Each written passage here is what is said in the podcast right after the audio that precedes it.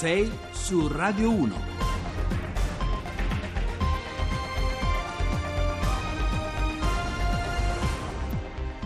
Ben trovati a 6 su Radio 1, buongiorno, venerdì 29 giugno sono le 6:08, al microfono con voi Giovanni Acquarulo. L'intesa al vertice della sopravvivenza, come qualcuno l'ha ribattezzato, sarebbe il titolo di stamattina. Il vertice, lo sapete, è quello in corso a Bruxelles, ai massimi livelli, un summit con i capi di Stato e di Governo dell'Unione Europea. La sopravvivenza non è solo quella dell'area Schengen, ma dell'Europa politica così come la conosciamo. La partita è quella che sta giocando innanzitutto l'Italia del Premier Conte, perché c'è un accordo condiviso, maturato proprio in questi minuti, un'intesa elaborata sotto la regia dell'Italia e della Francia di Macron, benedetta anche dalla Germania, dalla cancelliera Angela Merkel, che sulla questione cruciale dei profughi, lo sapete, si sta giocando il suo futuro politico. Vedremo allora più da vicino in questi minuti cosa c'è in quell'accordo, quanto è solido, quanto è innovativo, se segna o meno una discontinuità e chi incasserà il dividendo politico di una simile intesa. Dicevamo anche della Germania, in difficoltà sul piano interno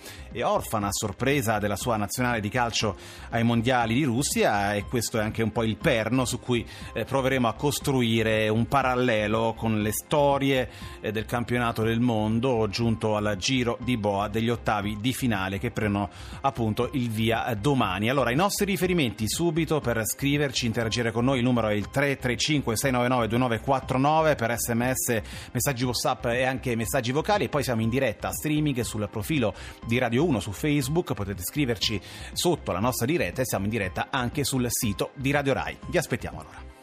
6 su Radio 1. E allora ve lo anticipo nei contenuti, perché ci torneremo poi in modo più approfondito nella nostra seconda parte, però è molto importante condividere subito le primissime anticipazioni dell'intesa raggiunta a Bruxelles in questi minuti fra tutti e 28 gli Stati membri, anche sul tema dell'immigrazione, intorno alla proposta di cosiddetti hotspot 2.0, centri chiusi a gestione europea su base volontaria. E qui ogni parola evidentemente ha il suo peso e la sua importanza. Ecco, hotspot sulle coste dei paesi europei nei quali valutare le domande d'asilo di chi arriva e poi redistribuire chi ha diritto alla protezione internazionale e rimpatriare gli altri. Il premier italiano Giuseppe Conte ha detto: da questo Consiglio esce un'Europa più responsabile e solidale, l'Italia non è più sola. Conte, che peraltro ha sottolineato che saranno condivisi anche i salvataggi in mare. Sono rientrati dunque i veti e i dubbi del gruppo di Visegrad, cioè i paesi dell'est Europa più restii a ogni possibile solidarietà sul tema dell'immigrazione. Il punto di caduta, ve lo ricordo ancora una volta, poi ci torneremo nella nostra seconda parte, il punto di caduta sarebbe stato trovato appunto sui centri volontari per l'accoglienza dei migranti da insediare in diversi paesi europei e non soltanto in Italia, e sulla responsabilità condivisa anche dei salvataggi e degli sbarchi. Allora, il primo passo però, la prima tappa del racconto di oggi, poi su tutta questa partita torneremo insieme nella nostra seconda parte. La prima tappa invece cerchiamo di far viaggiare in parallelo due temi sugli stessi binari. Ci occupiamo delle sfide sportive dei mondiali di Russia, sfide politiche appunto stanno tenendo in questi minuti col fiato sospeso l'Unione Europea, e di sport, di calcio, dei mondiali che sono in corso in Russia. Domani cominceranno gli ottavi di finale, parliamo con il nostro Francesco Repice, inviato del giornale radio, voce storica di tutto il calcio minuto per minuto. Buongiorno Francesco, ben trovato. Buongiorno a voi tutti. Osserviamo un turno di riposo oggi a tutti quanti, meritato, dobbiamo dire, soprattutto quelli che giocano al calcio e quindi i giocatori delle nazionali che sono impegnati al mondiale. Oggi si riposa in attesa degli ottavi di finale. Allora Francesco, sì, approfittiamo anche noi del primo giorno di pausa, perlomeno sul fronte sportivo, perché come avrei sentito sulla parte politica l'Europa è in grande fibrillazione.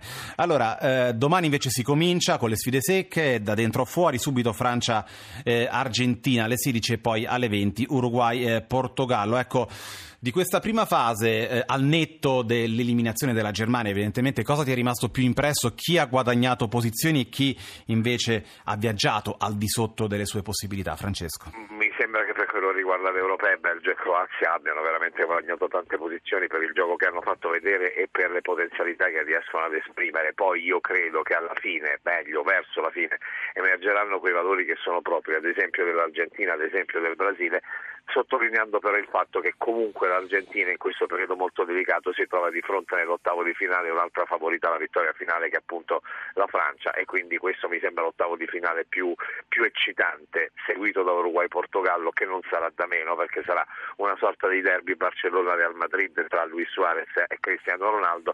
Sarei attento a Brasile-Messico perché le sorprese in questo mondiale hanno dimostrato di poter scandire tutta la rassegna iridata, e poi quell'Inghilterra-Colombia che obiettivamente fa restare tutti un pochino con il fiato sospeso, perché diciamo così la malizia e il pragmatismo dei cafeteros potrebbero averla meglio sulla forza dell'Inghilterra, sulla forza fisica soprattutto di quel centravanti che è il vero simbolo di questo mondiale, che si chiama Harry Kane.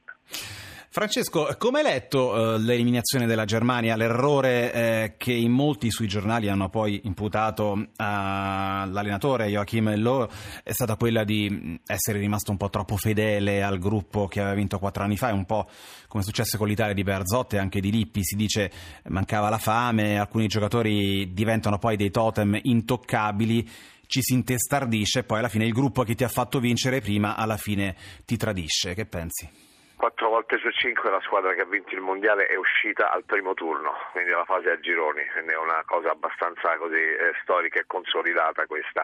Mi sembra di capire che però che tanti di quei giocatori che hanno vestito la maglia della Germania, della nazionale tedesca in questo mondiale, hanno fatto benissimo nei loro club.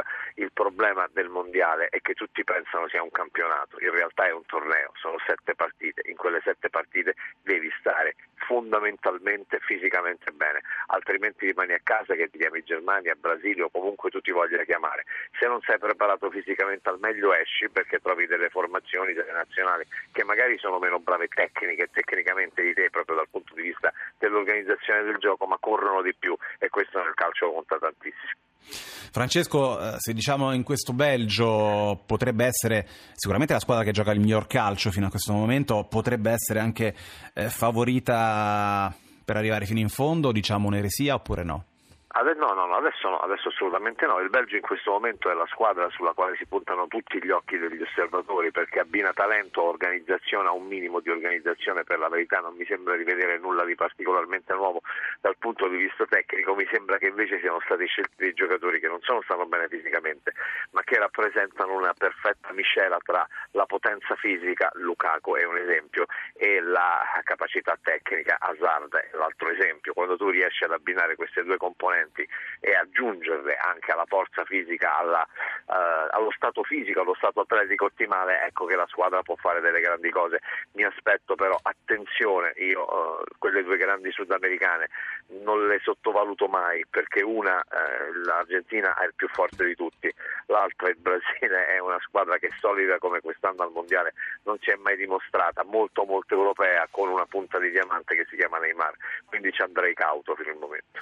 E allora grazie a Francesco. Francesco Repice, lo ricordo, inviato del giornale radio cronista e voce appunto storica di tutto il calcio minuto per minuto. Evidentemente torneremo poi da te anche nei prossimi giorni.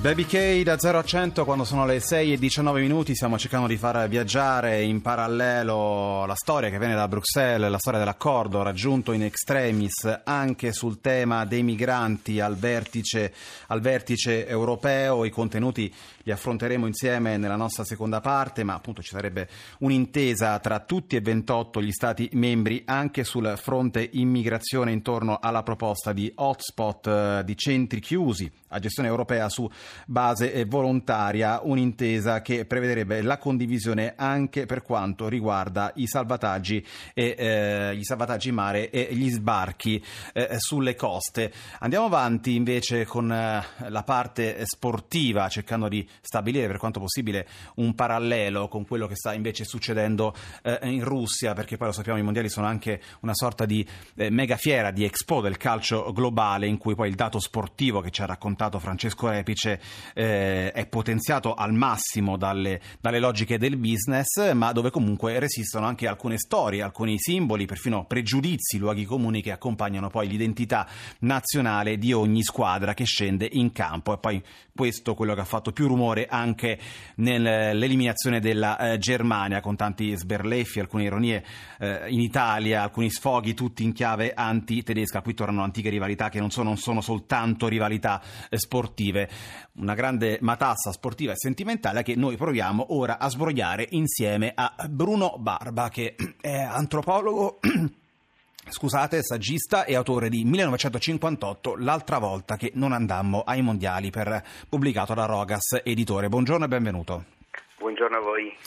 Allora, Barba, proprio dal punto di vista dei simboli, di queste correnti profonde che accompagnano da sempre il mondo del calcio, cos'è che l'ha colpita di più in questa prima parte del mondiale e soprattutto nell'eliminazione della Germania? Cos'è che ha tirato fuori quel fatto sportivo, secondo lei?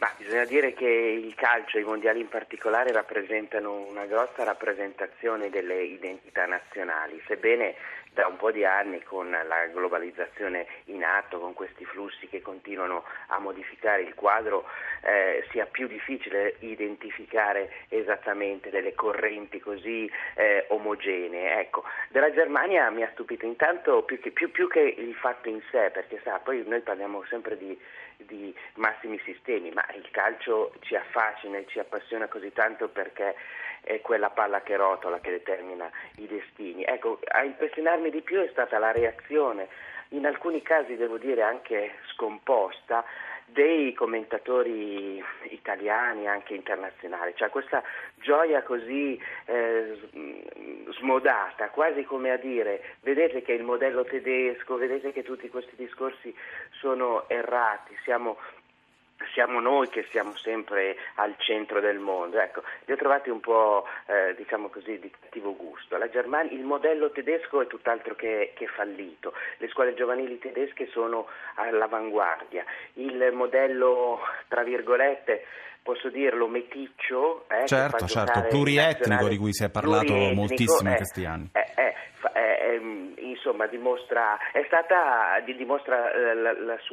il suo valore. È stata una battuta d'arresto gravissima, la prima che si è verificata in questo senso e con queste dimensioni, però io direi che di andare cauti. Ecco, il calcio, la storia del calcio ci ha insegnato anche ad andare, che sarebbe necessario andare cauti nei giudizi estremi, anche perché abbiamo visto che nell'ultima edizione del mondiale chi ha vinto la competizione 4 anni dopo è stato eliminato nella fase a gironi, quindi potremmo già dire che chi vincerà questo mondiale, il prossimo mondiale, probabilmente avrà qualcosa da temere. Abbiamo ancora 30 secondi, Barba, le volevo chiedere, sicuramente poi ne torneremo a parlare anche nella nostra seconda parte con il corrispondente Udo Gumpel, la sconfitta tedesca sarà assorbita oscillando come sempre tra senso di colpa e assunzione di responsabilità, che poi è un grande classico tedesco, no?